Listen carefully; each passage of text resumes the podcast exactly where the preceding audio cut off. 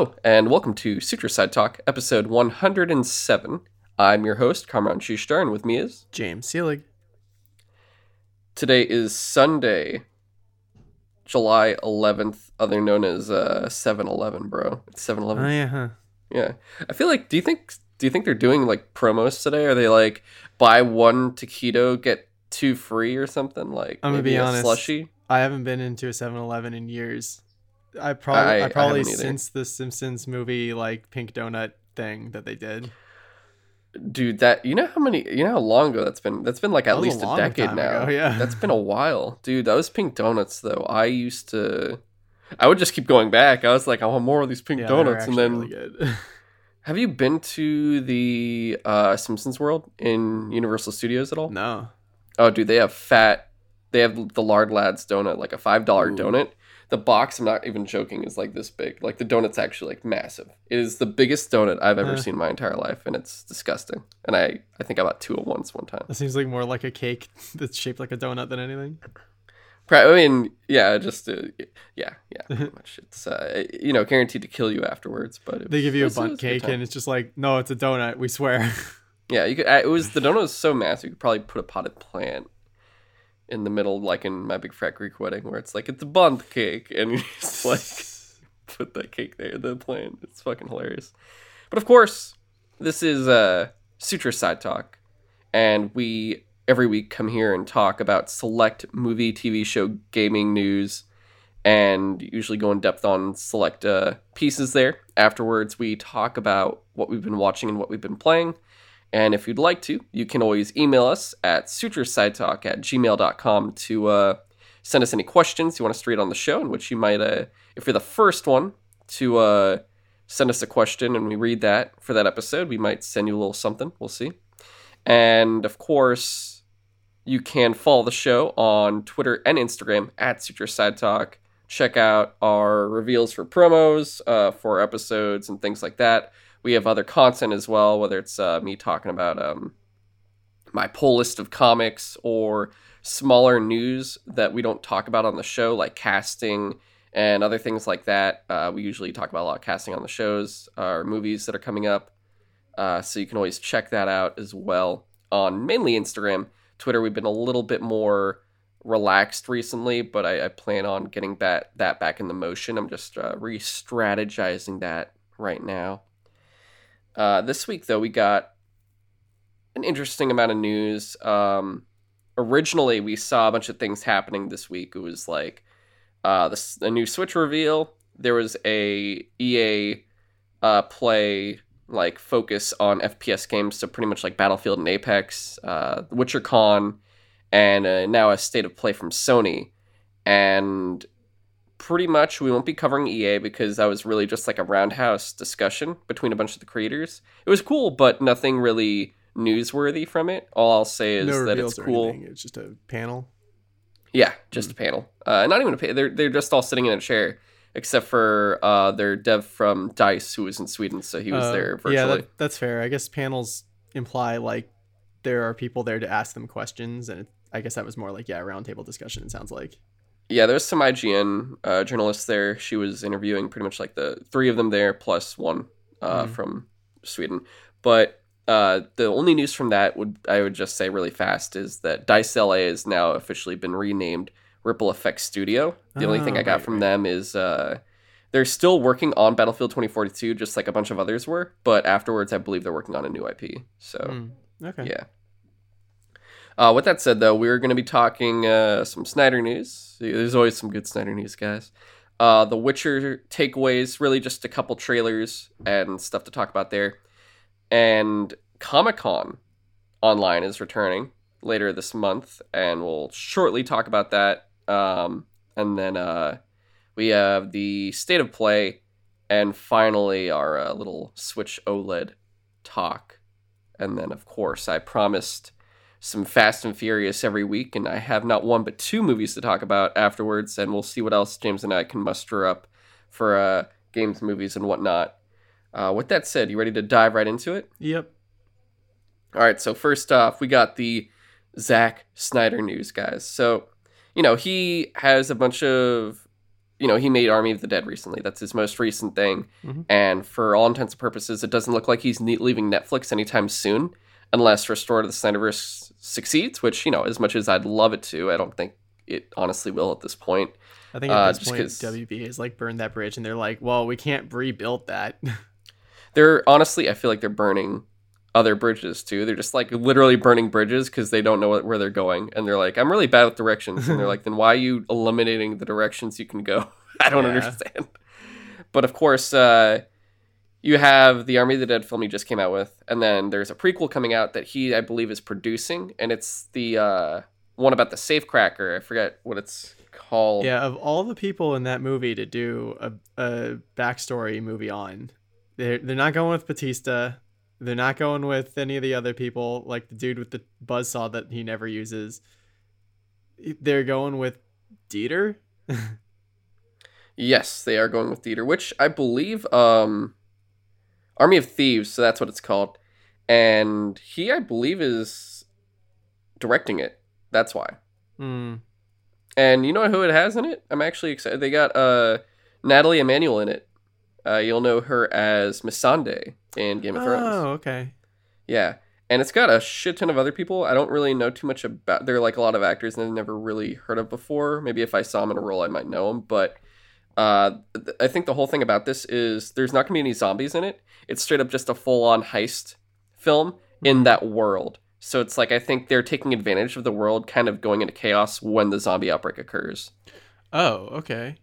Yeah, so that's why it's going to be cool. Huh. But of course, we still have the anime coming where it's going to cover that whole montage of like, you know, remember the beginning where it's like the Viva Mhm. Las Vegas like yeah, so that whole like them going in repeatedly. The anime is going to cover that. the thing that people wanted the movie to take place during.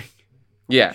Uh, but I mean, it's cool. It's me. I mean, we're still getting it either way, so that's awesome. No, but for I'm pretty sure Snyder is working on that heavily, and then you know, there's a good chance we'll see. Uh, so speaking of, uh, before we'd get a Army of the Dead sequel, Snyder's next film though. So here's the thing, and we talked about this a bit ago. Um, and remember we said like he was originally in talks to do a Star Wars film before, and then they decided not to go in that direction, and it sounded very Seven Samurai esque. It was back when we only Yeah. knew like, oh, there's Rogue One, we might get this, and like a Boba Fett movie and stuff, and then obviously things changed. But uh, he is like, you know, I, he we talked about how he wanted to make it anyway. It just would be Star Wars without the name Star Wars, Yeah. and Which is weird, but okay. He is. It's called Rebel Moon, which sounds honestly really fucking awesome. And it's gonna it basically, you know, he's a big uh, Akira Kurosawa fan, so he's gonna take heavy influence from it, which is really cool. And then of course, uh, Star Wars influence, considering that's what it was supposed to be. Uh, considering it was like a whole concept pitch, but uh, Here's the little synopsis here. Rebel of Moon will follow the residents of a peaceful colony at the edge of the galaxy as they struggle against armies sent by a tyrant named Belisarius. To combat the threat, the colony sends a young woman to gather warriors from neighboring planets to make a stand against the invading force. Hmm. Okay. So like Leia character. Yeah, sounds like it. So I'm I'm really excited to see it, it just basically sounds like Seven Samurai still. She's gonna probably gather like around that number of people and you can Hmm. imagine some of them are gonna have like laser swords or some shit. So it's gonna be I'm excited to see not lightsaber uh, like not lightsaber lightsabers. Yeah. Vibro I blades. I bet I bet you they're gonna have a much more heavy katana like influence. Like I could see that. Japanese influence and stuff. Speaking of, which will be really cool. Did you? I know this is like slightly off topic, but did you see the kind of teaser trailer thing that they did for uh, Star Wars? Oh god, the the anime. Oh, collection? Visions? Yeah, Visions. Yes, I like, did. dude, and that some- looks really cool. Some of those lightsaber designs were straight up just looked like katana hilts, which is Yes. super cool. I mean, the whole thing is with that they're actually getting legitimate um, anime studios to do it, and I Mm-hmm. To put their style honestly- on Star Wars. yeah, and hon- honestly, actually, this is a great topic to talk about too. I was not sure if we wanted to talk about it here, but um, now that we're already here, they honestly look really cool. I like that they're just like they don't necessarily have to be canon. They're Right. just like do what you want. and it would be in Star Wars basically. And that idea is so awesome. I mean, I still would love and I think other people would too if they just redid the entirety of the Skywalker saga or 6 out of 9 of the movies. Yeah. um let's not yeah, so 1 through 6 uh, as an anime, honestly. That would Just- be cool. Yeah. that would be so amazing to just watch that because then you could really let loose. Like honestly, the way I'm thinking about it is you, we already had an anime practically, just not an anime style animation, but the Genndy Ter- Oh yeah, Um, yeah. yeah, the Clone Wars micro series, which is still honestly my favorite form of Star Wars to this day. Really. I should give it a shot. oh yeah, that because I mean it's like when we talk about growing up our Star Wars. Of course, it was the original trilogy because everyone gets that no matter what. But the ones that came out for us was the prequel trilogy and the Clone Wars micro series. And you know, as much as I en- I enjoy the prequel trilogy with its flaws all over the place, uh, the micro series was just for me sheer perfection. Like you can't say one bad thing about that damn show except I wanted more. Hmm. That's it. So I, I really loved it. Um, but yeah, uh, Rebel Moon. Back to that. It's gonna start off in early 2022 for production. So I think they're still working it out and stuff, and it's gonna be cool. Like it, it's based off of like when we talk about the pitch he had. It was supposed to be uh, fall, uh post Return of the Jedi with new Jedi warriors setting out on a dangerous mission. Like it wasn't even going to be like ancient stuff. It was going to be like continuing things. It's like the I think what hurts too is that would have shown like, oh hey, here's the Jedi Order Luke built, Mm. and they said nah nah, it's going to take away from the depression we're trying to bring you in eight. it's like wait no. so I mean honestly, that concept sounds twenty times better than the sequel trilogy because it actually gives us Yeah. what we thought we were going to get post Return of the Jedi. Where yeah. instead of it was just like, hey, it's uh it's the same thing again. Yeah, where there's no us- Jedi. if you want to hear us gripe for like four hours on why Disney Star Wars is terrible for the most part, you could go find that episode. yeah. I mean we do. honestly at this point they're doing a lot more positives. It's really specifically Yeah. their theatrical trilogy. yeah, their new Has been yeah the new trilogy just the most just important the- thing was the thing that failed. yeah, all the peripheral stuff is like pretty good, except for maybe Solo, which is just kind of okay. It's not bad. Yeah. it's just It's Okay. honestly it, it's cool. It's just you think about it and you're like, there's actually a lot of cool stuff in it. I just forgot it existed, and I keep forgetting it existed. yeah, that's the thing. Same. Which I'll see it I on Disney Plus that every means. once in a while, and I'm just like, Yeah. oh yeah. You, hey, I remember you. Darth Maul's at the end, right? And then I just switched the thing to the next thing. like Daniel ruined that scene for me at some point where where like Darth Maul flashes his lightsaber and then turns it off and it's just like why did he do that? It's a hologram. Why? she knows who if she's you- calling. Like she calls she says like you know Lord Maul or whatever. Like why did he flash his lightsaber for a second? Just just in case the audience was like, "Wait, who's that guy?" Oh, I remember that lightsaber. Why does it look all janky now? Yeah, it's, like, what, what do you remember? Um, you know, Darth Maul's there. Woody Harrelson is a cowboy, but it's in Star Wars, and I think like Donald Glover tries to fuck a robot at one point. Woody Um, Harrelson taught uh, Han Solo how to shoot first. That's the moral of that story. Yeah, exactly. Ah, it's that movie. God. Yeah. God. All right. Uh, yeah. So that's really it. Uh, I'm I'm I'm honestly like excited for this though. I'm I'm assuming if it's filming in 2022, we're gonna probably not see this film until 2023, 2024. Um, depending on how it goes. I mean, I'm not sure how long Army of the Dead took during like just production itself to post production, considering like that film was in like limbo forever because of WB. But Yeah. um if this I, I think this should be faster if anything if he's got like a crack team for post-production i think it should go much much faster and we'll see it a lot sooner than we did army of the dead uh, but you know we'll see yeah. moving on we had WitcherCon, which is looking at it a little bit over five hours of content. Yeah, I started watching the first stream and I was like, oh my god, two and a half hours. Uh, and I scrubbed through like a half hour of it and quit out. and then I saw that there was like another video down the line that was like streamed two, and I was like, "Are are you kidding me?" It was a two day thing. Yeah. There was more. I you know what? It's uh it feels like something you could definitely watch in the background while doing Yeah, something else. It wasn't as many reveals as I thought that there would be. It really was more like leaning into a convention style, like asking the actors and uh, game directors like questions about. their- yeah, it it was all that stuff, which is cool if you're fans of that. But I was just like, I don't want to spend five hours on this this weekend. I'm sorry. Yeah, and it's uh, basically for me. I think if I'm going through Destiny 2 doing Solstice of Heroes, I'll just do that. If I'm not with a party, I'll probably just have that in the background while I do it. Because then it's like, it's whatever. I always multitask anyway when it comes to that kind of stuff. But uh, the main things we got, we, we you know we we just got the main news we wanted from it, which we have not one, but two Witcher properties coming to Netflix this year.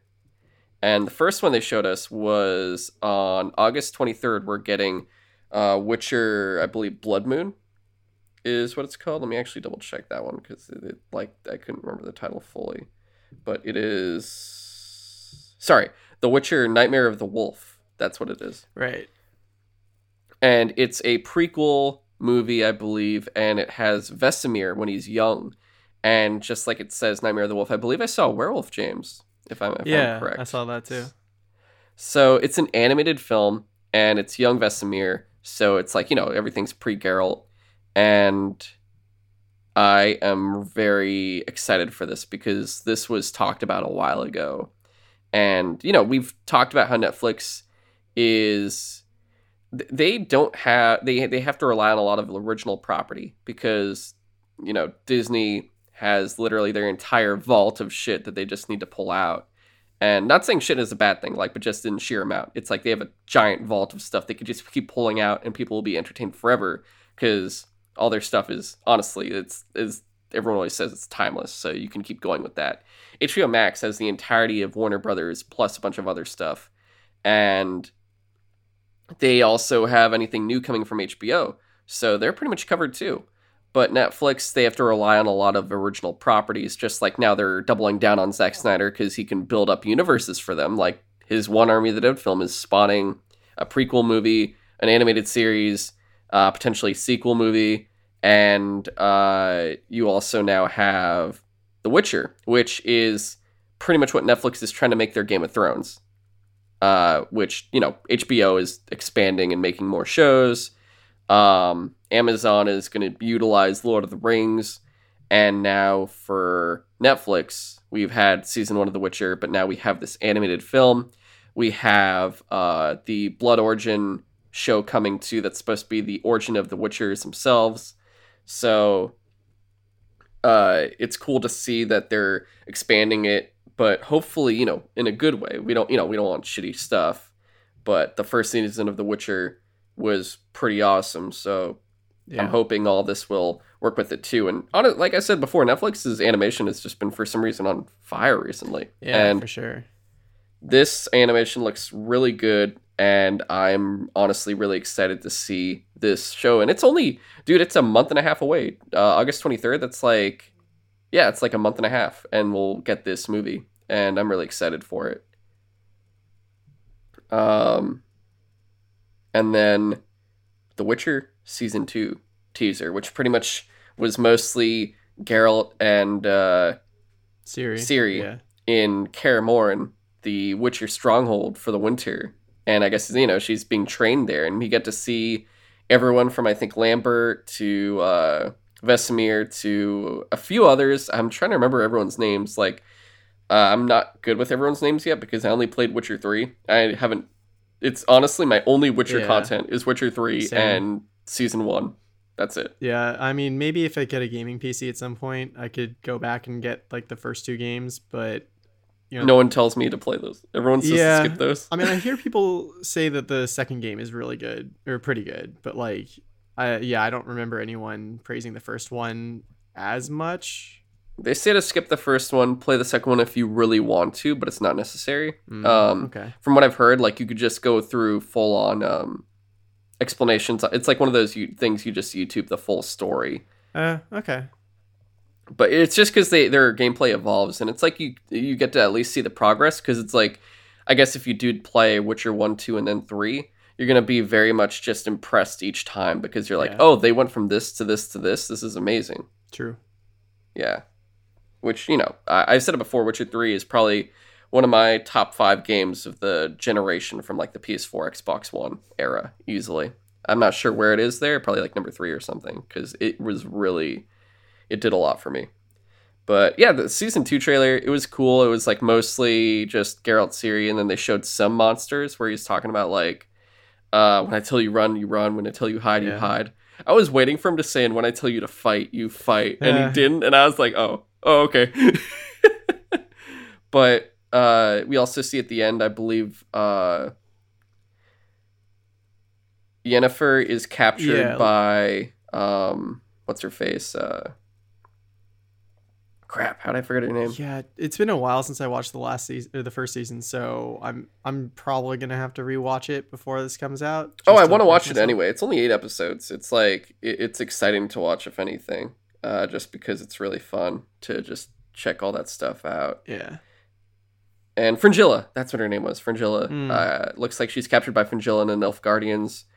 Uh, even though I guess like you know King Foltest and his forces came down and like turned the tide of the battle after Yennefer set everything ablaze. yeah. But uh, I guess you know they held the ground there, but I'm sure a couple of them got captured by the Elf Guardians. Yeah. So interesting. Uh, anything else to say on the trailer no, besides that I December seventeenth? it's one of those things where like I didn't even need to see a trailer. I'm just excited to for it to come out whenever because, like you said, the first season was really good, and I'm just excited for more.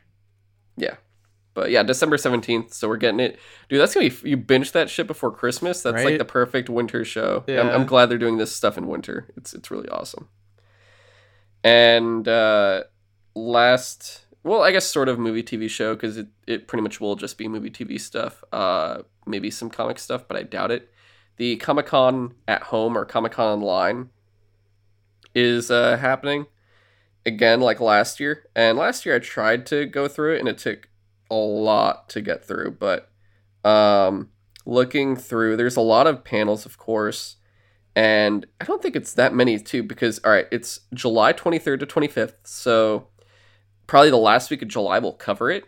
But we're not going to cover, of course, all of it. And also, I'm not sure how much there will be from what we'd want to cover because normally with a lot of panels, especially these virtual ones, they don't really give much new content. It's more of just kind of like what we saw in WitcherCon and the uh, EA FPS run, where it's just a lot of talking about like, oh, so what was it like and how is it behind the scenes and things like that. So I'm not expecting much news from everything, but I'll still go through a lot of stuff. And the big thing, the takeaway here is James, guess who's not going to be there? I don't know, Marvel, DC. Both. Oh, really? Whoa. both have skipped out completely uh, which uh, netflix is diving in there amazon's diving in there so there's like gi joe stuff huh To Comic Con? yeah because amazon's got you know they've got maybe tom clancy properties they have lord of the rings They do have netflix still has all their geek stuff they did you know all that geek stuff they're i think their high their That's flagship true. thing they're going to talk about there is going because it's launching Comic Con is launching or is happening at the same time as the Masters of the Universe Revelation launch. So Hmm. they're going to be, um, I think, using that as the main thing. But um, just kind of scrolling through uh, everything, there's like something of Lovecraft Country. I see some stuff for Dragon Ball. Um, Star oh Paramount Plus is there, I guess, for Star Trek. Something about Stephen Colbert, uh, I guess, because he's probably also in Star Trek. Uh, oh, the Dragon Prince, um, which I it sounds like it's just gonna be behind the scenes shit. I don't think we're actually gonna get what we want. Um, and oh, there is one Marvel Comics thing. It looks like X Men, but I think at least their uh, cinematic uh, areas won't be shown there because, of course, you know, DC makes sense. They honestly, DC and Sony are so similar. They're just like we're just not going to be at the main shit anymore because we have our own things now. Like DC has FanDome, I believe in August, and then or is it October? One of the two. Um, Marvel always has something. You know, they have D23, which is their biggest in-house event.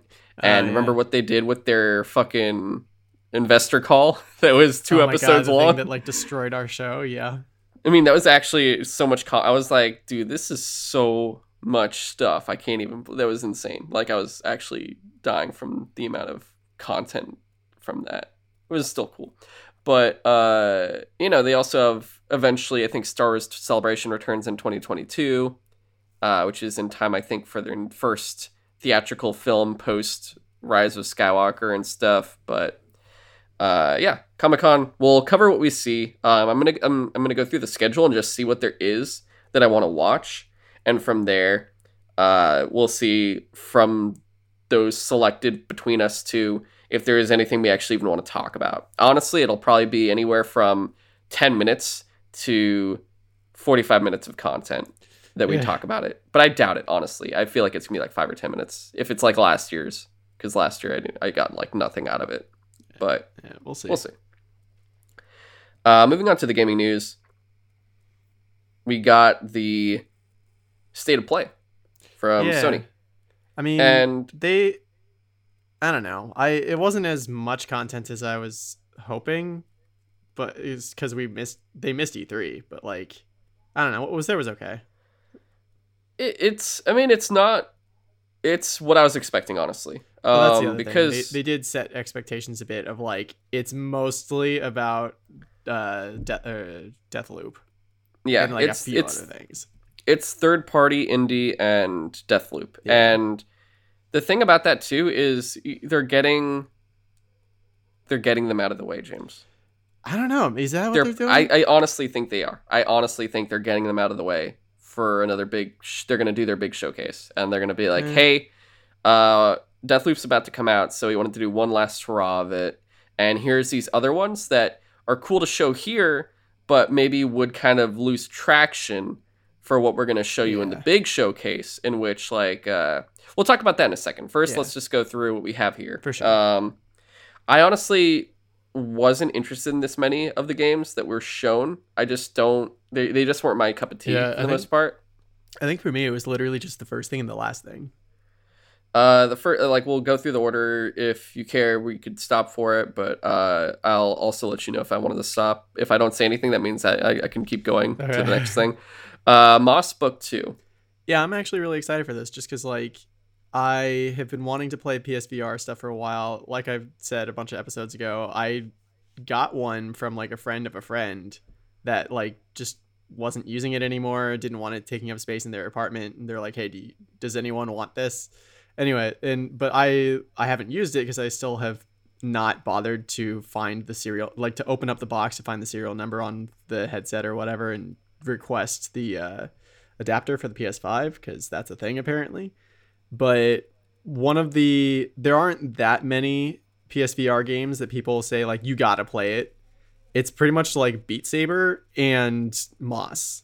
So I am excited that they're actually bothering to make a Moss too. That's actually pretty cool to me. For sure. Uh, Arcade Arcadegeddon, Yeah, uh, uh, I, I don't know. It's okay. Tribes of Midgard, Not interested. Fist, Yeah, this one really does not play for me at all. Hunters Arena Legends, which is I will just say it's a battle royale. It looks like, and Yeah, I, uh, it will be. They said you know you can get it uh it for free from August to September, and it sounds like it's basically going to be. Um, they were telling us early it's going to be one of the August PlayStation Plus games, basically. Oh, so okay. we'll have it. Um, but Eh. that was the one with those weird hunter things, and I think you're fighting monsters as well. You're fighting like demons and other players. Yeah, it didn't, royale. it didn't really do much for me. Yeah. So, uh, Jet the Far Shore, which is coming twenty. Oh, sorry, Sifu, which is uh, I think they delayed it to They twenty twenty two. did. I, I do kind of like the creative way that they did that, where like throughout the trailer they showed off a new mechanic that they hadn't showed off before. That like somehow when your character when you like fail a mission or whatever, your character comes back older, like a couple years older or something like that, which is interesting because like I couldn't quite tell at first until like very clearly throughout time his hair was getting more and more gray and stuff like that and it's interesting because it's not that's not going to make you weaker. It's going to make you apparently stronger, like you're a, a wiser fighter and stuff like that, which interesting. But like, what if you just really, really suck at this game? Does your character get to be 106 years old and you're still fighting? Like, what's How many times do we have to teach you this lesson, Yeah. old man? and it's also weird that like is is no one else aging up or are you fighting new people like a few years later? And like i don't know it's going to be interesting to see how they like story wise like weave that into the story or whatever but i don't know. They've shown sony has shown this game off at like a few uh state of play oh uh, right the, the the delay. I just thought it was uh, clever that they um they were showing the character aging up throughout the trailer and then like at the very end they were like coming 2021 and they did the same like year rolling up thing and it's like eh, 2022 Eh, you know, uh, so which so that was a clever way to say like hey here's a new mechanic but also we're delaying our game for like a little bit longer. But yeah, I don't know, just every time Sony has shown this game off at a state of play, it just doesn't do anything for me. I don't know. I don't like I know a lot of people are excited for it cuz I guess it looks like a cool brawler, but I it doesn't look that special to me and just showing a guy fighting people doesn't really do much for me. Like you got to tell me why he's doing that for me to be like, "Oh, yeah, I want to I want to see that guy's story." But that's just me. yeah. I I don't have any interest either. Not my cup of tea. But I will say, like, I mean, I'm glad uh, other people are very excited for it. That a lot sure. of people are talking about it. Yeah, I'm glad other people want to play these games. Like, it, you never should feel like you're obligated to play a game that you're not Yeah, interested in. Basically, There's way Like, too many games coming out. Don't to- fake your interest. Yeah, to play Yeah. like all of them. You got to pick and choose. Uh, Jett the Far Shore, which is coming 2021. Anything for that one or no? eh, it looks kind of interesting, but I don't know. All right. Uh, Demon Slayer, the Hinokami Chronicles, which is coming October 15th. And dude, it looks like it's just covering all of season one. Pretty much. I mean, it look. I like that it looks pretty faithfully. Re- it it pretty faithfully recreates some of the scenes from the show, but at the same time, I literally just watched that show. I don't really feel like I need to play the game unless people. Know. The only thing I can think of is if people, if it comes out and people are like, "Oh my god, it's it's a ten out of ten. It's like the most fun combat that's been happened in years. Like you got to play it." Other, other than that, I'm just like, nah, I got the story. I, I think I'm good.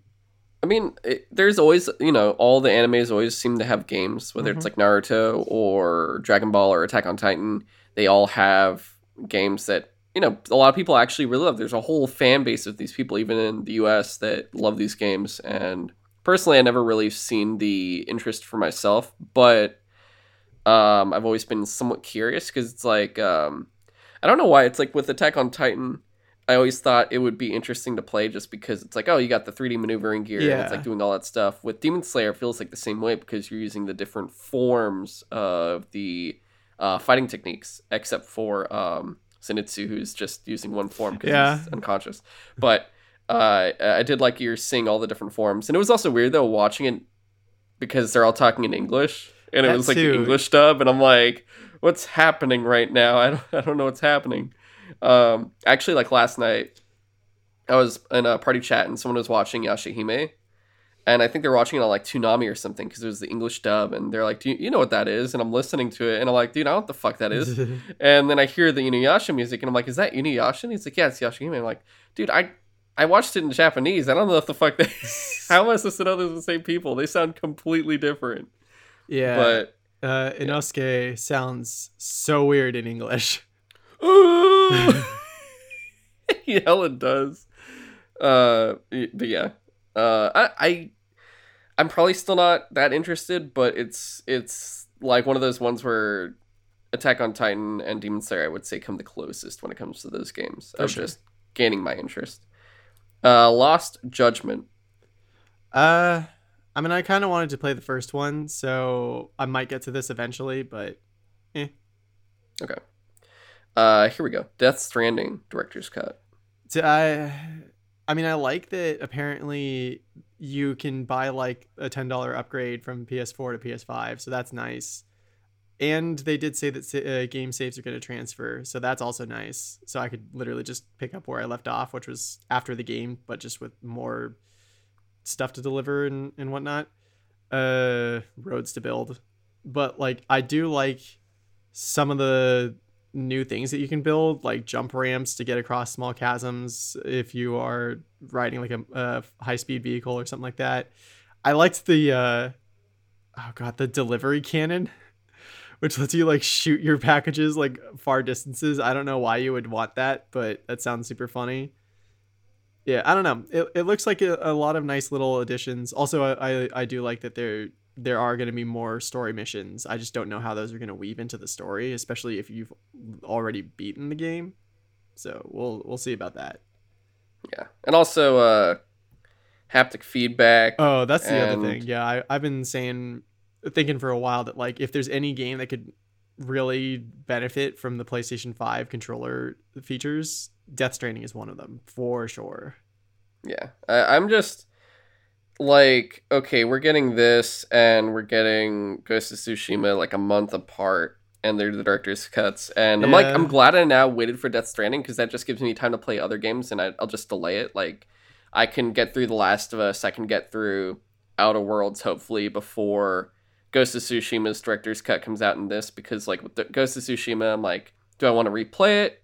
Do I want to just do the the other island? I don't I don't know yet. And then now there's Death Stranding coming a month later in what was it September uh, Oh, I missed it. September 24th, which is literally like a month after Ghost of Tsushima.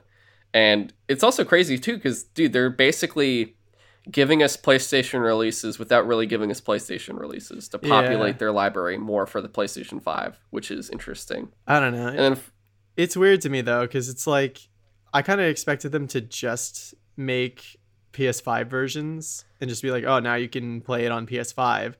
I I wasn't really expecting or hoping Sony to be like, but if you want to, feedback. yeah, you have 3D audio.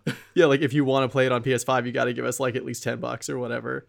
Uh, which I don't know. It's not like that. I mean, it's new content too at the same time for them. Like That's we're getting a whole island and ghosts and stuff. So it's like well, and, and for ghosts, it's like thirty bucks if you want all the stuff. But like, I'm fine. I'm on it. Like I said, I thought I was paying seventy, so the fact that it's thirty made me pretty. Yeah. I, I honestly did not. I didn't have anything to complain about. no, that's and if it's, is it actually? So if I have the PS4 version, it's only ten dollars for the PS5 version for the.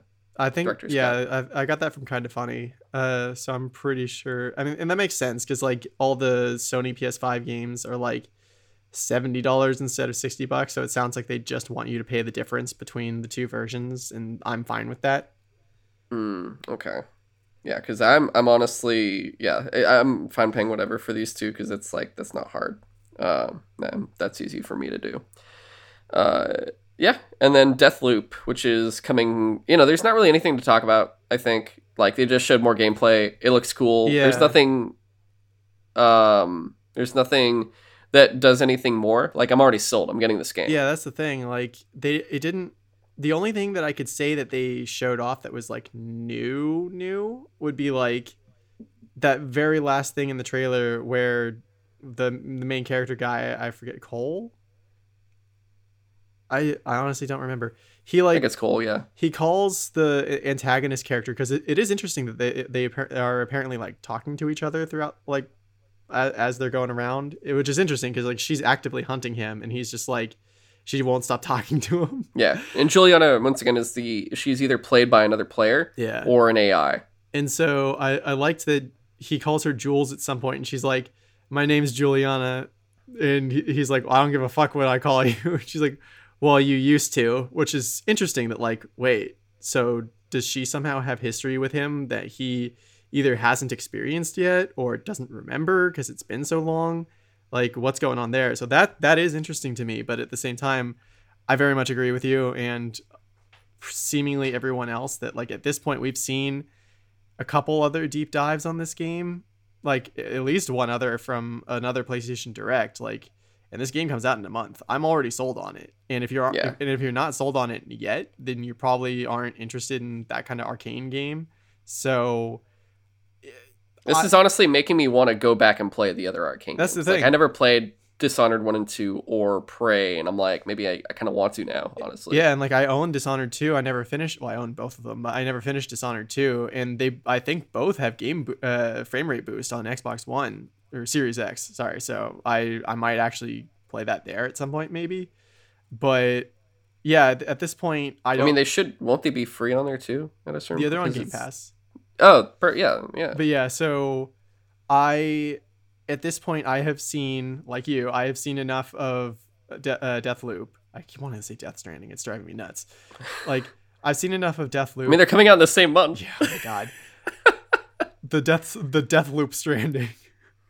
but anyway, uh, Strand loop. I you know what? It's funny. It feels like those two worlds could uh, could uh, coincide. That like maybe what causes the the Death Stranding is you breaking the loop.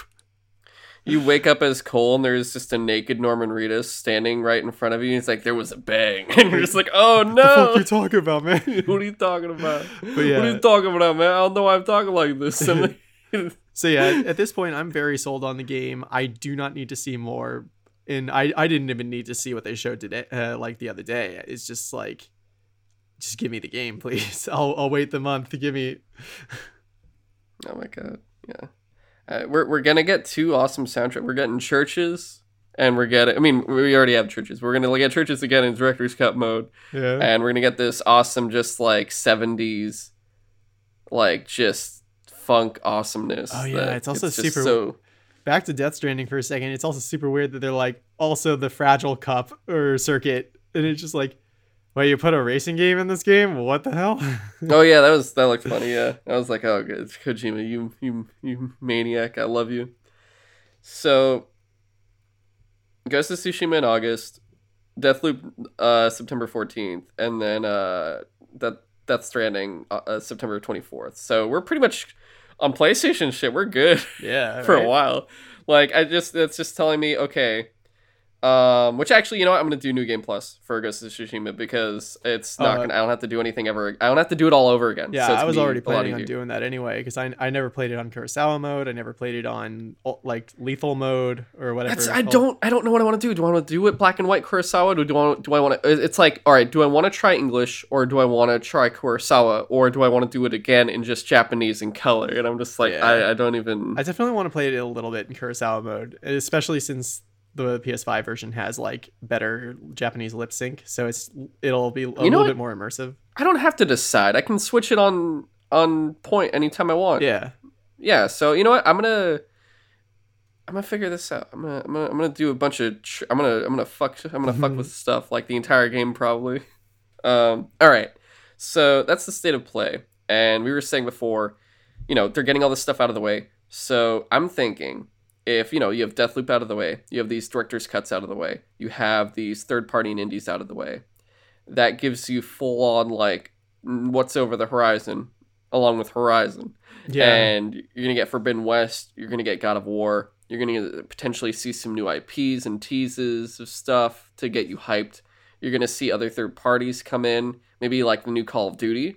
Maybe I'm not sure. Maybe um, there could be bigger third. Like they're like, oh, we got the smaller third parties and the uh, indies out of the way. Maybe there's bigger indies. Maybe there's like massive third party uh, connections they got going on yo, with Square Enix and whatnot. I know, So, I know this is probably a, a bit to ask, but I think it would be great if like since Hades is coming to PlayStation Five, if they were like, hey, exclusive to PlayStation Five, you can meet Kratos in the game. Oh, dude, that would mythology. be dope as fuck. Yeah, that would make so much sense. Just classic Kratos. Yeah. yeah, or just like, like, swap "Oh, out yeah." Ares in the game for like Kratos. I got killed him. Uh, yeah, honestly, that'd be really dope. Uh, I think that would be cool. But yeah, I think honestly, because all right, we got this one out of the way. I'm honestly thinking we're gonna see that state of play in August. I'm betting on it now. I think it's gonna happen in August. That's when we're gonna get It. I hope so. Like I just want to Yeah. see their answer to everyone else's E3 stuff, and it's not like they have to, but it's just Yeah. I, I'm just like, because it's like, I, I want to be right here where, because the last time I had like a crazy bet like this, it was MLB The Show. And I'm like, yeah, Mark, watch, the month after, it's going to be on PlayStation Plus. And it was like, nope. yo, it wasn't on PlayStation. It was like, oh, fuck. I was, they straight up said, nah, you got to pay for this game. Uh, Because we Sony wants money. that major league money. So I think August is when we're going to see the, the showcase, though. I'm, I'm betting on it now. And I think they'll also uh, tease the next uh, the date of the next PlayStation experience. Oh man, I would love that. I I Yeah. so badly want to go back to another PlayStation experience because I only got to go I- to the first one and I was like sick for the first day, so I missed the uh, conference. So, Uh, yeah. uh, yeah. I think honestly, I think I'll go wherever it is. I'll just it'll be a fun little travel if anything. that too. I like, I have like disposable income now because I have a decently paying job, so I could actually travel if I want to. Yeah. Um, moving on now. Last piece of news, James. The Nintendo Switch has announced the state-of-the-art, high-tech, most powerful Switch thing Pro ever. 4K, woo! Not really. Yeah, that's the the oh, not even uh, yeah, not even uh the OLED It's dude. the OLED Nintendo Switch, or as some may call it, the Switch Pro. And, you know, this is what we've always wanted for a long time. We want to throw our money at this. This is something everyone has been dying for and everyone's interested in, and no one has any complaints about whatsoever, yeah, except um, almost everyone. I think everything I just said was the exact opposite of reality. Yeah. So for me, I was at like at work, like kind of settling in for the morning and stuff because it was like early, and I I checked. Ah, I can't remember. I was checking YouTube or I checked Twitter for a second, and I saw like an announcement for the Switch OLED model, and I was like, "Oh my god, they finally said something about the Switch Pro!" And so I watched the trailer, and literally as I'm watching the trailer, I'm just like, "Wait, I I don't I don't get it. Is it does it literally just have a better screen? Is is that it? It doesn't do 4K or, or anything. Oh, the the dock has a an Ethernet port in it now, but I already have an adapter, so that doesn't. I don't need the new dock. Uh, okay. How much is this thing? Well, maybe it'll be 300 bucks, just like the regular. Oh, this is 350 dollars. Uh, okay. Uh, good news though, uh, they made sure they, they said you know we know Nintendo fans don't like to walk to the future; they like to stay in the past. So they made sure to uh, keep the same CPU and RAM yeah, that's the thing. well. internally, from what I understand, except for the storage doubling from 32 gigs to 64, which big whoop, I have like a 256 gig like memory card in my Switch, so I, I don't use the internal storage most of the time. I like I don't know. Uh, I like that it has a an OLED screen that's 0.8 inches bigger, which maybe when I'm actually playing it, it'll look noticeably larger, but you know it's it's literally the same pi- uh, pixel not pixel densities it's the same resolution. So they're just blowing up the same 720p screen i think it's 720 uh to an even larger real estate which is going to make it look just slightly more larger pixels which it's probably not going to be that noticeable but it's just weird to me that they would give it an oled screen but not also make it like a, a 1080 screen just so that this the I can't- It's still 720, huh? yeah, and you know the battery isn't any better apparently, even though it's got an OLED screen, which is supposed to be more power efficient. Because when the pixels are on black, it doesn't actually even turn them on. Uh, what else? Like the Joy Cons are the same. It's weird to me that literally the, the thing I'm most excited for about this console, The storage. no, the kickstand. Oh. oh. dude the the sw- the original switch kickstand is so useless that like it first off it feels flimsy as shit it doesn't feel like it closes all the way and when you you know open it it sounds like it's snapping and mm-hmm.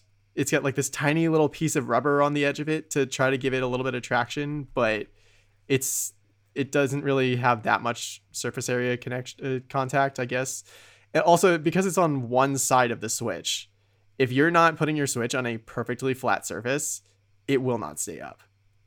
And like if, if it like if the table jostles even a little bit, there's a good chance it's going down too. So the the fact that the kickstand is not only across the entire back of the switch, which is definitely going to make it more uh, stable, the it also can go into any viewing angle you want, which is also great because the original quick uh, switch kickstand literally only had the one mode and in my opinion it put the switch way too vertical so i had to place it farther back than i'd like to to have it facing me at the right angle but then i'm looking at a tiny screen from like two feet away and like i'd literally rather just hold it as a handheld so Mm. it's so the the kickstand looks like really nice but i'm not going to spend $350 on a Switch with a better kickstand. And you know, the other thing that could have gotten me to get this is like if it was able to output in 4K or whatever, or something like that, like when it's docked. And that's apparently not a thing. So, and that's the other thing that like I didn't even consider that, like, because I, I probably play my Switch equal amounts eh, docked and undocked. So I'm like, so for me, I'm like, oh, I would enjoy that better screen every once in a while. But there's a lot of people that literally treat their Switch as like just a console and for them having a better screen is like going to be completely pointless because i um i only use it as a handheld mm. for myself I, I don't see a point of using the dock just because when i'm playing it i'm just like i just want to play it over here over there have it yeah. portable because i'm just like if i'm home i have a I have, a, I have a PlayStation and an Xbox and a PC. Yeah. And I'm gonna be honest. Why am I gonna play my Switch when I have those around me? That's fair. And honestly, like I've been playing Animal Crossing while I'm maybe watching something, or if I'm in a loading screen for Destiny. Yeah, that's the that's it. Uh, so, um, uh, for me, like, I really wanted to want this thing, but I, I just can't justify spending three hundred fifty dollars on it when my Switch is still like perfectly fine. Like, I'm one of the lucky people where my Joy Cons never experienced Joy-Con drift, uh, so I'm still perfectly happy with mine and I don't know, maybe if my Switch breaks at some point, I might splurge for the slightly better model. But also, the the only thing that could probably get me to get it day one is if they announce like a Metroid bundle of some sort or a special edition Metroid bundle because they they made a point of saying like, hey, it comes out the same day as Metroid Dread. Why not pick up a new console on the same day as you pick up this like new Metroid game? So, but I don't know. I'm not super um confident that they're gonna do that because if if they, I feel like if they were gonna, they would have done that at the same time, especially yeah. since Metroid Dread comes out in like October, which is just a, couple, a few months away. So it's like when the Series X was gonna come out with Halo Infinite, yeah. and I'm like, they'll make like a Halo yeah. Series X, but then they forgot to put out Halo with the console, yeah. so it didn't work. so for me, unless they in the next couple months or whatever before Metroid Dread comes out, they announce like a special edition Metroid uh, OLED Switch model. I personally have no reason to get this one, which is sad because I love Nintendo stuff. Yeah, and it, it just, I think for me, I've only played two of the what like eight games I own uh, from Nintendo, and even then, like it's one of those things I'm just getting to very slowly. At the same time, like I, I wanted to do a full discussion eventually. Uh, I'm not doing it today because it's going to be too long, but I have like a whole gripe with Nintendo, especially with the Switch, just because you know it's the first console or first anything I've had of theirs since the Game Boy Advance, and uh, from what I expected the Switch to do, it has honestly failed my expectations miserably. Uh, and I'm like actually very disappointed with uh, what what it's done so far. Um, but that's like I said, a conversation for another time. All right. Uh, I still like it. It's just it it it's done like three tenths of what I wanted it to do, mm-hmm. which is sad.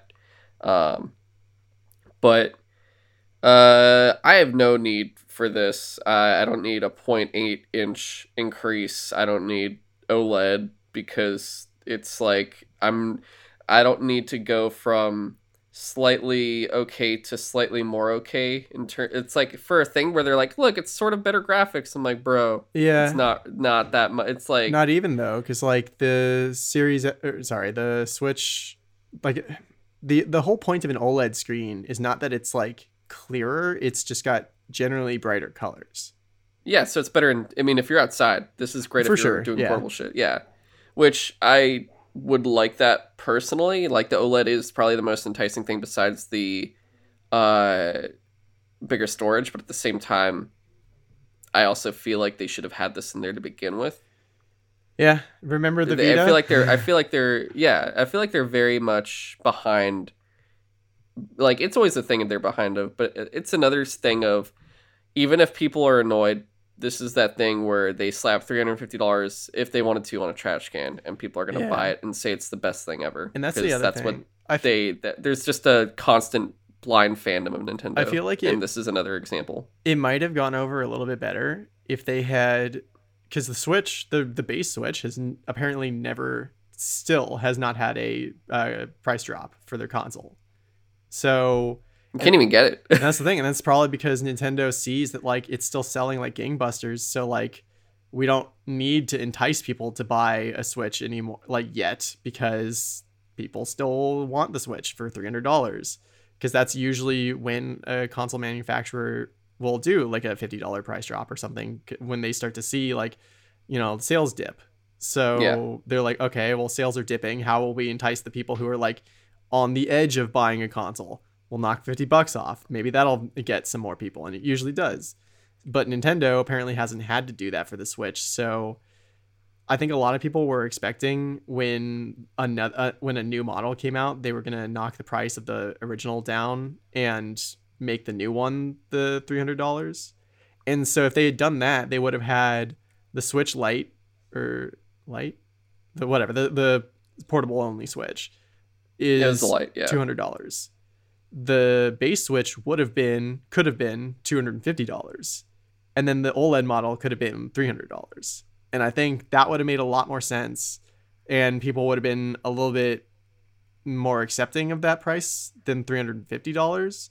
Because that's the other thing people were pointing out, like that's more expensive than a uh, Xbox Series S. That's Yeah. that's a lot more. it's not a, a portable something that underperforms against it too, yeah. but like yeah it's it's stronger than the switch. It has more games than the switch. I mean game pass alone is gonna make that way more useful. But Yeah. so i don't know. For me it's just like i was br- excited for a new switch model for like a minute until i watched that trailer and i was like oh this is not for me. Like if I, maybe if i didn't have a switch yet i i would be like oh cool an even better model you know what there's a bunch of games on it now finally i might plunk down 350 bucks but like i said i already got a switch and if literally the only difference is a slightly brighter colorful screen meh Yeah. I agree. Um Yeah. Yeah, pretty much. I don't think there's anything more to say Yeah. that just at least odds are we're not getting it. Yeah. So. Unless they announce a metroid bundle with like metroid Yeah, yeah. sticker it on it gets its then i'll get bundle. that Yeah. All right. Are you ready to get into what we've been ta- uh I was going to say what we've been talking. yeah What we've been watching and playing recently, man? yeah All right, so I'm gonna start off with uh, what I said I was gonna start off with, which is the the fast movies. oh yeah And like like I said, I've watched Too Fast, Too Furious, and the Fast and Fu- the Fast and Furious Tokyo Drift. yeah And so now you know why people love han I I do I I understand a lot now. So first off, uh, talking about Too Fast, Too Furious. I, I- it feels like a weird jump for me, where it's like you go from late '90s, early 2000s, like weird, like not crazy budget action movie, which is the first one, where just looking at it, it feels like a definite product of its time, where you're like, Yeah. oh, okay, and you watch Too Fast, Too Furious, and it's like 2000s action movie Miami. dude i legit don't just- remember the plot of that movie It's so much more vibrant. It's basically uh, Brian is now uh, Paul Walker's character is now a just street racer because he failed at apprehending Dom Oh, in the first one. So he actually gets caught during a street. He's in Miami though, and he gets caught during a street race, and they like catch him, and they well, they're like, "We need to. Uh, you can either like get screwed over, or you can work with us to take down this drug lord guy." And because he needs like drivers or whatever, and he's like, "All right, fine." And uh, he's like, "I need someone with me though." And he basically gets Roman Pierce, played by Tyrese, uh, yeah. who is basically under like house arrest and, and it's like he's doing these racing this crazy like battle derby racing and they're like how are you able to do that if you're on house arrest? And he like basically in that park has a trailer there and he's like i just live here so it makes it easier so i can still do this shit and make money. And he also it was like when brian was first a cop uh, roman got busted and he blamed him for it even though like he had no idea it was happening but like you know he made his own mistakes and went to prison and came out later. And eventually I, I didn't realize because I know like all these characters are in the later movies, and I didn't know that like they meet through Paul Walker's character, not Dom. I was like, oh shit, and so is Ta- uh, Taj Tej, uh, who is uh, Ludacris, and I'm like, whoa, like these two are like I know they're in the other movies, so I got really excited seeing them in it, and I thought it was so cool, and I also thought um, it was interesting just seeing the whole plot of it because you have fucking Eva Mendes in it as an undercover cop, but it's also like she's undercover as uh the kind of like coordinator the coordinator type person for this drug ring and also is the lover of the main like villain who's uh, I believe Carter Verone and he's like trying to he's like oh I need to transport like money and drugs or something but also I'm gonna kill you all at the end to do it. And it's just crazy how everything works there because they start doing the whole family thing a little bit where you see like the, the crew, which is mainly like it's Tyrese, it's uh, Paul Walker, it's Ludacris, and uh, you also have Devon Aoki in it as Suki. And I was looking at her and I'm like, I've seen her somewhere.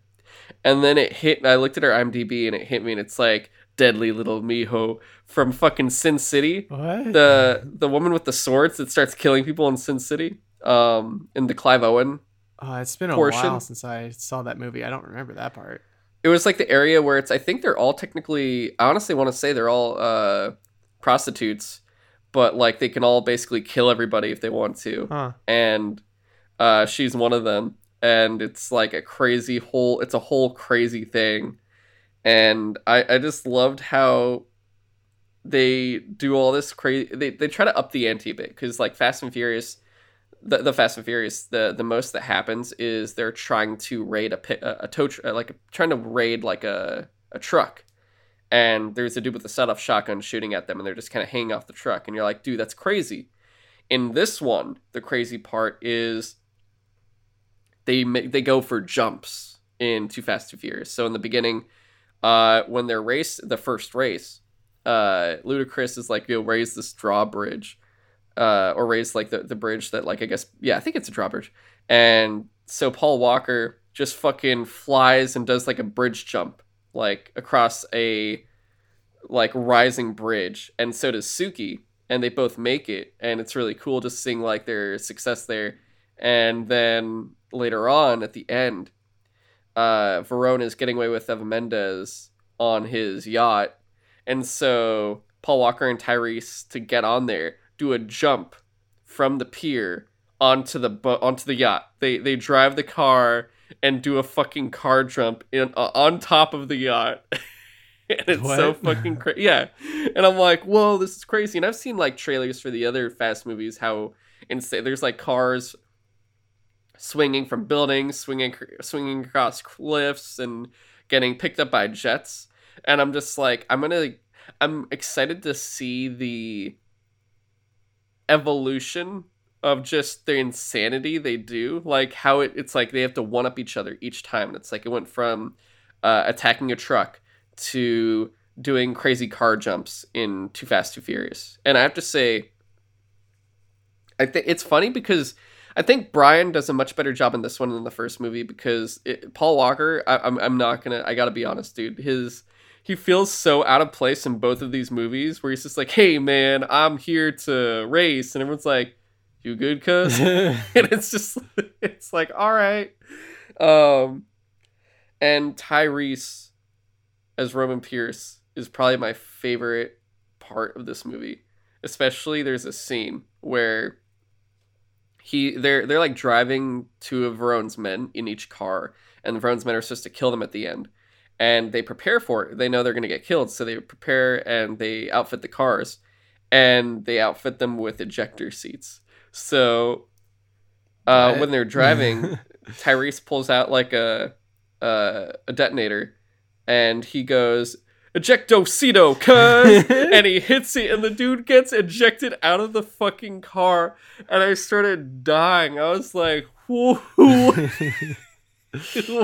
it sounded like a fucking Harry Potter spell. It's it was so fucking good. I loved it. I, I was dying. I was like, dude, this is already now officially my favorite moment so far of the Fast and Furious movies. Of the three I've watched, I that is my favorite part by far. It's just Ejecto Seato. so fucking good. Oh my god! And then he's like, at one point he's like, "Yo, we hungry, cuz." when they're, cause they're like, um, he keeps disrespecting the drug lord, and that's what that was his excuse. He's like, "We hungry for, we're hungry for money, we're hungry for success," and I was just dying. I was like, "Dude, I love Tyrese in this role. This is fantastic." And I'm excited to see more of them. And I think uh, I think four is when they come back. I want to say I haven't watched it yet, but I was just like scrolling through IMDb's just because I was curious who's in each one. And uh, Eva Mendes was just interesting in it because she's not really a racer or anything. She's just kind of like the the insider giving the information and the arm candy and whatnot. And you could just tell, like, just by her role, you're like, oh, she's not coming back. this is like her one movie. She's not going to be in another movie. That's it. But uh, yeah, it was it was cool. I was definitely enjoying this one. It also felt really weird because I was always under the assumption that besides Tokyo Drift, Vin Diesel was in every single movie. So it was weird to just see Paul Walker Yeah. and not Vin Diesel. And I'm like, oh, so Paul Walker is the main character. Why don't I feel like he is? Well, wait, was Paul Walker in Tokyo Drift? Because I just No. remember the like so none of them are in Tokyo. That's what I thought. Except for, well, I'll get to that in a second. Yeah. But there is a, a cameo at the end. But um, yeah, it's just like that movie. I think they tried to be like, let's just take it the series in a different direction eh, with all new people, and it didn't really go over super well for a lot Yeah. of people. and this takes place two years after. Too Fast and Furious is two years after the Fast and the Furious. So it's like 2003 when this comes out. Right. And I enjoyed it though. It was it was a good time, and it, it built the hype. You know, the hype's been building now. And then I watched the 2006 movie from three years after, the Fast and Furious, Tokyo Drift. Mhm. Dude, Lucas Black as Sean Boswell made me appreciate Paul Walker the kid. as, The- as Brian. Uh, as like it's like okay, I'm gonna be honest, dude. The the white the white protagonist method they've been doing, I'm just like I'm not feeling it at all. It's like all the people that aren't white are probably the people that are much more interesting Yeah. so far in these movies. well, especially that kid was just like, I don't get. I'm from the somewhere and Yeah. I see you drive fast car. Yeah, it was literally just like he I don't even remember why, but like his family got moved to Japan and he literally started off as like just like a high school movie or sort of. Well, he's just like the reason he was just like learning reason- how to like I guess live in Japan and then he just gets wrapped up in like drift car racing. Well, the whole thing was he, he lives in he lives with his mom in America, and he is still into racing. He's like a underground racer and shit, or like he loves to race shit. So he's at school and like he starts, you know, hitting on a girl there, and then uh the football quarterback is like, "Hey, bro, step away from my girl" and shit, and then like it, you know, stupid shit ensues. Like there's a baseball through his window, and he's like, "I'll I'll, I'll race you," or he's like, "I'll race you for your car." And the dude's like, "No way!" And the girl, the the quarterback's girlfriend, because the the quarterback's like, uh, "That's an eighty grand car or something insane," and his girlfriend is like, "How about you race for me?" And I'm like, what? what? yeah, and I'm like, and I'm looking around. I'm like, these are all of the oldest. These are some of the oldest high schoolers I've ever seen. Yeah. like I don't. I'm not buying this shit for a second. Okay, and they race, and there's some dumb shit happens where both of them crash their cars, and he's like, uh, but they did it through a construction zone, and the dude basically destroyed a, a house under construction. And they're like, we're gonna send you to like juvie or something, uh, unless they. I think it was like if they unless they move. And they always move a lot, and they move because he always fucks up. He's just a fuck up who likes to drive cars, but he's still a fuck up. And uh, it, already there, I'm like, oh, so the dude just keeps like leaving. He basically, it's that whole thing where they're like, oh, you don't like the way your life is, so you do the driving to escape everything. But in doing so, you you're doing a bunch of illegal stuff, and you're like a kid, so you're still depending on your mom and you keep destroying everything so you guys have to move and he basically goes where are we moving to next like he's basically a true asshole because he's forcing his mother to keep moving her life around Yeah, for him awful. because he keeps fucking up.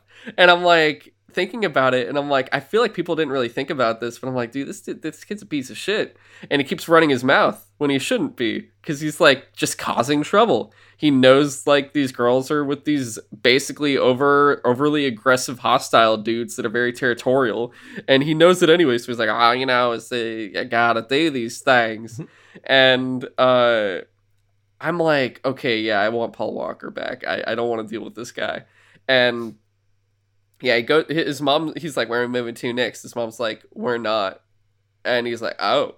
And he gets sent to fucking Tokyo to his live with his dad who's in the Navy.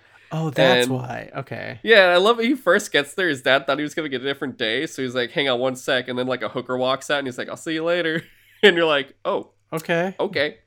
And he his son's like living in his dad's closet, like actually, and like it's like you move the clothing rack, and then like, oh my god. in there. Okay. But the kid immediately starts racing, of course. Yeah. Uh, he like gets Han's car and then fucks it up, and then it's like now you're indebted to Han, and then he comes back, and the son's like, "You were you race?" The father's like, "Were you racing?" And the kid's like, doesn't say anything. Basically, yes, and he's like, "All right, you're."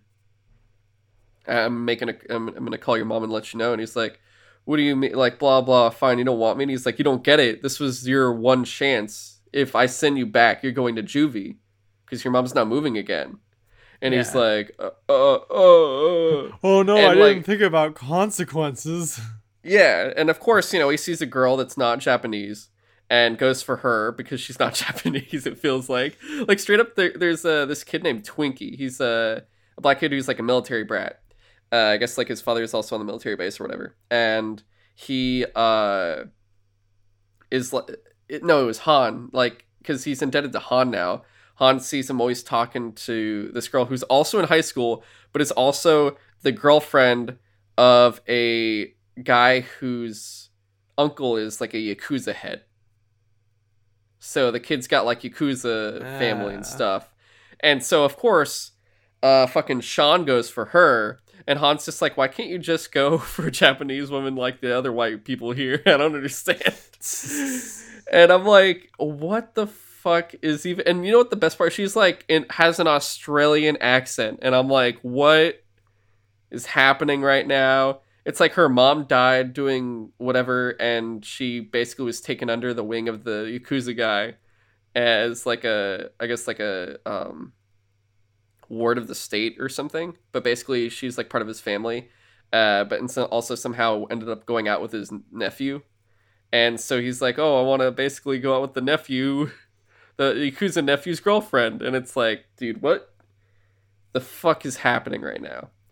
And he basically the whole movie is just him learning how to drift. Han teaches him, and like he's got Twinkie with him doing shit. Like Twinkie's like the supplier of just anything. It seems like, and I love his name is just Twinkie. You don't learn his actual name. You just the, the kid's name is just Twinkie. like never? No, never. It's just Twinkie. It's played by Shad Moss, but his name is just Twinkie. And I gotta say, dude, Han is the best part of that movie. I loved Han a lot. He his just charisma so far.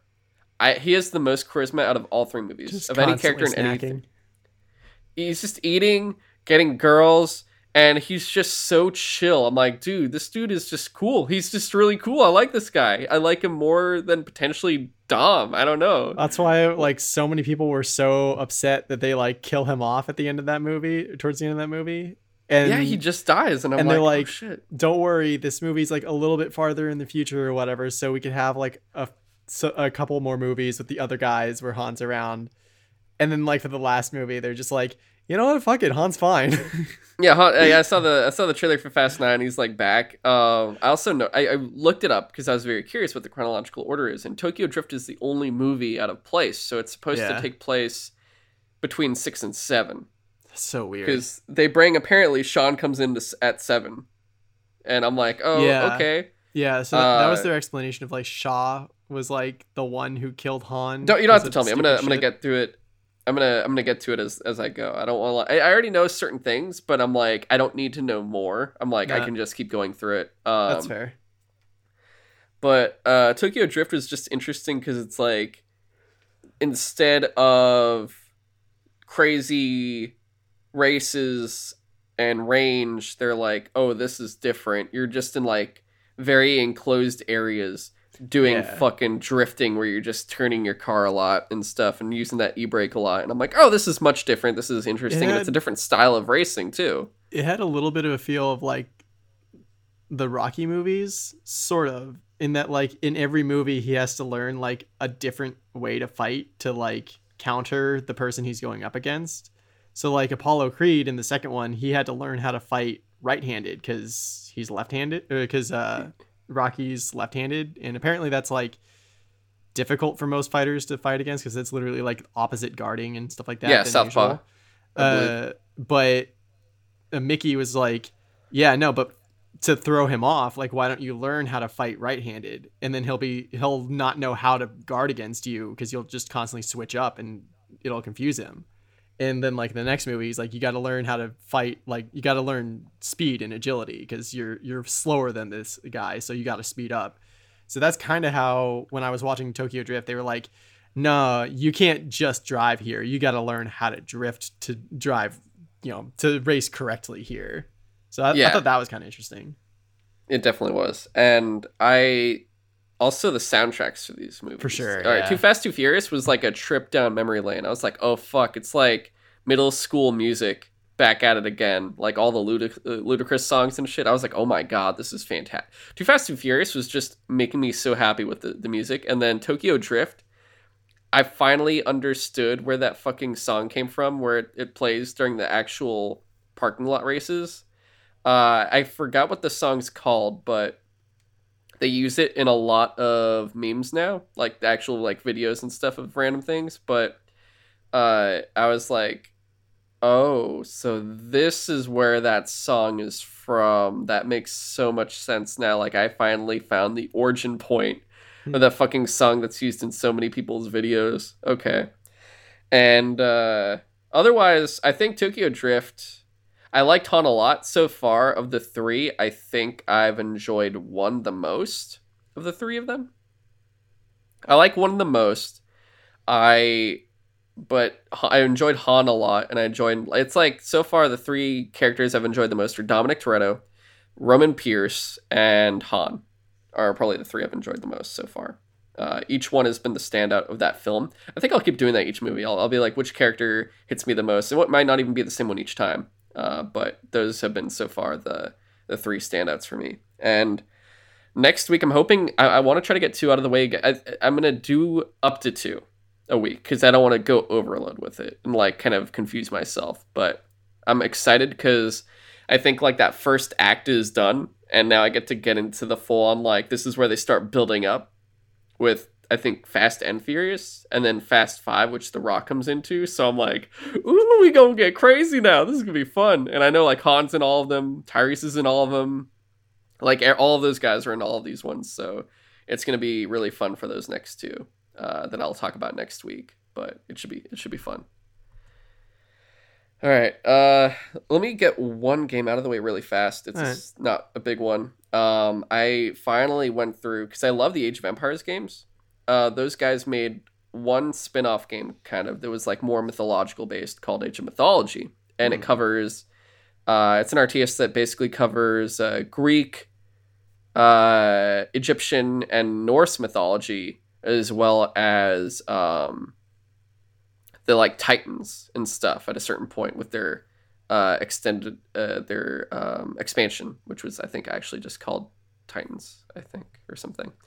But it was really cool going through it. Like I ran through the different campaign stories and everything else, and I enjoyed it a lot because the units are so much different than that of in Age of Empires. You have these historical units. You know, you're like, oh, I have depending on the game, axemen, musketmen, basically regular soldiers and stuff, and you have like your cavalry and you have archers and stuff. You basically have like melee range, close up, uh, mounted units and stuff, but and like cannons and like siege units.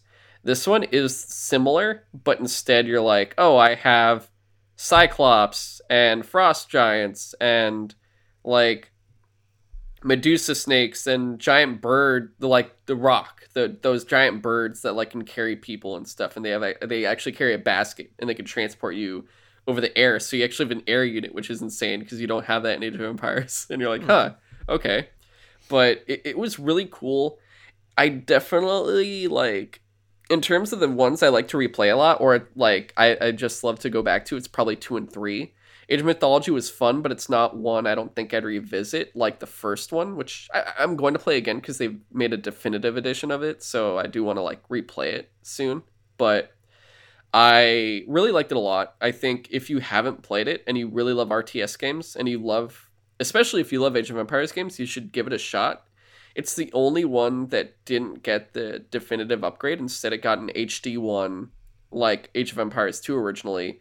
And it is cool, but it's not like anything too crazy. And it's just fun. It's fun seeing a completely different take because they can use not necessarily a, a very chaotic imagination, but they, you know, they got to use just monsters instead of humans, which gave them much more uh, free will in terms of, I guess, like the range of how they can go about in the creation of this stuff. But like I said, really cool RTS. It's pretty much Age of Empires just with.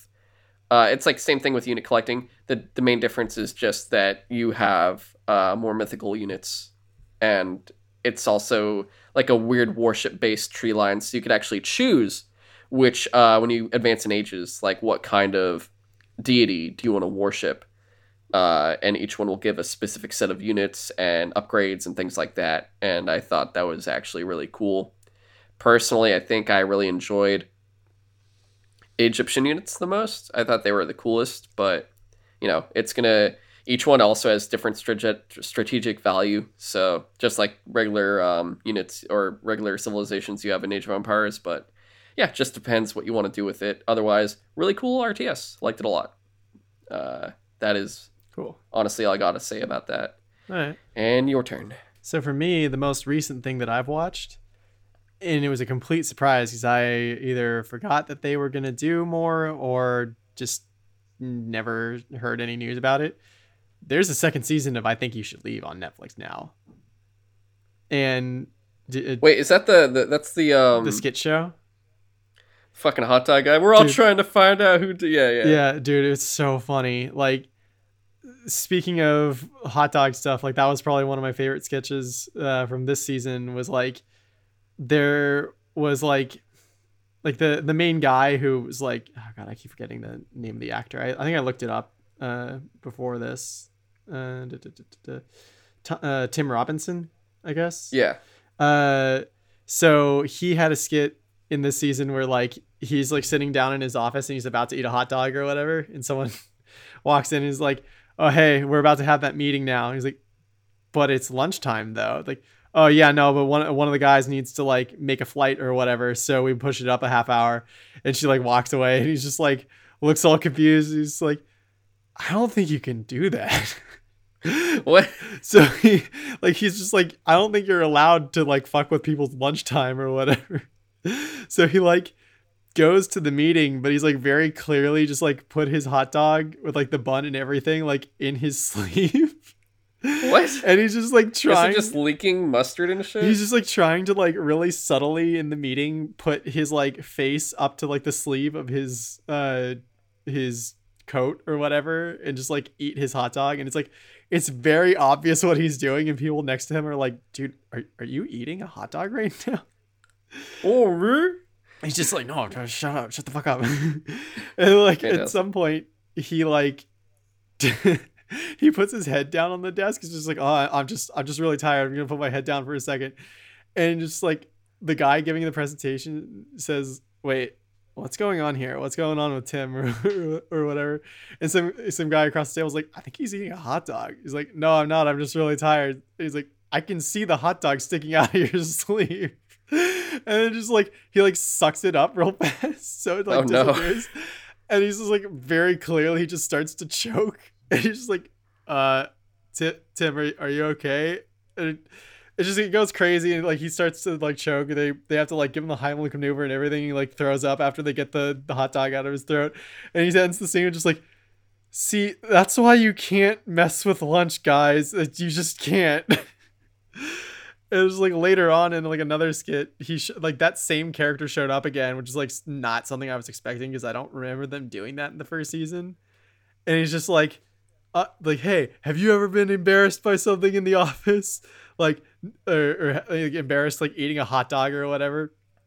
Well, not with my invention, which is literally just like a vacuum with like Oh, a no. hose that you put up to your mouth to suck hot dogs out of your throat if you if for some reason you're specifically choking on a hot dog. And he's like and he tries to go into a sales pitch of like like I invented my machine because of an, an embarrassing incident that happened at work. I'm not going to say what it was, but I was fired for that incident. They say they say that I to- that it wasn't related, but they de- uh, like but they definitely waited a few weeks to do it. And it t- like are you really sure that it had nothing to do with the fact that no one could look at me without laughing anymore? Really? It had nothing to do with it. and it's just like I don't know. This this show is so funny. It's like exactly my type of humor where it's just like start with like a completely normal setup and then just ha- have like one kernel of an idea of like what if this guy really just doesn't want to miss lunch or whatever and then they just like Yeah. go with it to the extreme of it and it's so funny and like th- there was another skit uh, a skit where like a bunch of uh, I guess business uh, people uh, connected to their old like uh economics professor or something from college and they, they were like oh let's have a dinner or whatever and, and catch up on you know what's happened since our graduation. And then they all get their food and the professor sees like the tim robinson guy again got like a really good looking burger and he got like something else or whatever and he's just like damn that's a really good looking burger. I should have got that and then like he's like oh haha yeah it looks really good. And then they you know keep going with the conversation. And the professor keeps going like looking at the burger. Oh, and just like keeps every once in a while saying it's just like man i should have got uh, that burger. And he's just like uh professor do you want like a bite of my burger? He's just like oh yeah uh, and like before that he like literally reaches across the table to like pretend that he's taking the burger. And he like literally grabs it off his plate and like pretends to take a few bites. And he just like puts it back on the burger uh, on the plate. He's like i'm just joking. I'm just joking. It's- that's when he's like professor do you want a bite of my burger? And he's Oh just like God. oh yeah sure okay. And he like actually takes a uh, takes the burger takes a bite. And he's like you know what? This is so good. I'm gonna eat the whole thing and it's just like everyone just like sits there watching the professor eat this like the whole other guy's meal and it's just like i don't know that shit like it, and like and then of course immediately after the professor is done with it he's like i shouldn't have done that now, now you're now you're all gonna tell everyone what I did. You can't do that. I'm gonna tell everyone that you're planning to kill the president. He's like, why would you do that? It's like I have. I'll find. I'll make a video of it. Like, why would you do that? It's just like so. I don't know. I I don't want to go over like every skit that's in this. Yeah, no, you know, it's yeah, just yeah. like that's the kind of shit that makes me laugh so hard. It's just like random humor of just like start with something simple and just go how far can you take that s- single simple idea and it, it just it this and also the delivery of all the lines in this show is just so well done like the the, the comedians that they get to participate in the show are just so good at this kind of humor and uh, man like i i saw that this second season showed up on netflix when i was like at lunch at work and it was like a really hot Oh, and you just started watching it there. yeah, it was like a really hot day, so I was like, I'm not gonna go out to my car to eat like usual to like have some privacy. I'll just like eat at my desk or whatever. And I'm looking for something to watch, and I'm just like, oh shit, I think you should leave as another season. I'll watch this. And I literally was like trying so hard not to laugh in like the quiet office. So it's just like it's so good. Nice. I uh I watched season one. I thought it was okay. Uh, there was it was like very hit or miss for me. For sure. Like I think There's definitely some skits that are Um, just like kind of okay. yeah, I liked Hot Dogs, Garfield House, and like another one. I forget which one it was. It was like Honk if you're horny or some shit. Oh yeah. But like uh that was so stupid. Uh would you it just only question is would you say the second season is better than the first um, or the same? I don't know. I think it's about the same. I, I definitely remember there being a few skits in the first season that made me like just gut laugh. But this season was more just like me leaning into the screen going like, "No, what's going on? Oh my god, what?" And so I don't know. It wasn't so much like belly laughing, but it was I was still like snickering pretty hard throughout the whole season. Okay, gotcha. That's pretty cool. I, I'll I'll probably watch it eventually as well because I, I did watch the full first season, so I, I I have a high chance of watching the second one just to get at least if I can get three laughs out of it, I'll be pretty satisfied. sure. If anything, Dude, like every episode is like 15 minutes. So they go by really fast. Oh, okay, cool, cool, cool. But that has been our show. That has been episode 107 of Sutro Sidetalk.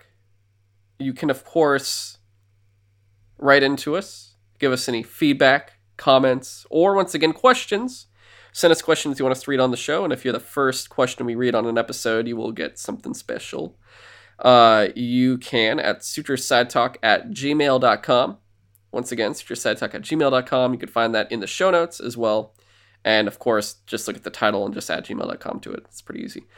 Uh, of course, you can follow the show at Sutro Sidetalk on Twitter and Instagram. And you could follow James on Twitter at InvaderJim124. And you could follow me on Twitter at GoGoKamzilla. And of course, please subscribe to the show on whatever platform you're listening to. And if you are on Apple Podcast, if you can give us that five star review, that would really help us out a lot, especially that one. But that has been the show. Uh, we recently, if you check out from last week, we have our backlog special from June. You can check that out. James talks about Persona 5, and I talk about Assassin's Creed Odyssey for quite a long time. It was like our big games we were trying to get out of the way for quite some. It's something we Both, couldn't like, do in a regular number really long episode. games. Yeah, it was something made for the backlog special, pretty much. And then uh, we also put out up to it, down to it last week, episode seven, where we talk about Dungeons and Dragons, the uh, actual pen and paper game. So go Hmm. check that out. We've got a bunch of people I used to go to school with there. Uh, some ex, uh, a couple people we actually have never had on before, so that was really fun. And later on this week, we begin our July portion of Sutro Side Watch, where we're going to be doing Tarantino and uh, Robert Rodriguez. So, our movie coming up this week is Death Proof from Robert Robert Rodriguez. No, tw- damn it, I'm fucking it all. up. Uh, Death Proof from Quentin Tarantino. I believe it's his fifth Yeah. film. And uh, joining us is actually my buddy Roman from Up to It Down to It. So he's with us, and he'll actually be with us for four episodes. Uh, both Tar- uh, Tarantino Rodriguez and also James Cameron next month. So you're gonna get him for four fun-filled episodes there. But of course, uh, we'll be back again with a 108 next week, and uh, we'll see what other news we've got. I don't think there is any more Switch news to cover, and we've gotten WitcherCon out of the way. I think it'll be just little bits and pieces again, if anything, until late July when we have more cons and shit later on. But uh, Until Sony has their August thing or whatever. And we're just like, yeah, well, this is to be two episodes. So long. yeah, I'll probably fucking they'll they'll just be an episode by itself. Yeah, we'll probably see. we'll see we'll see what happens. Yeah, but until next time, guys, we will uh we'll see you we'll see you later. Thanks for listening.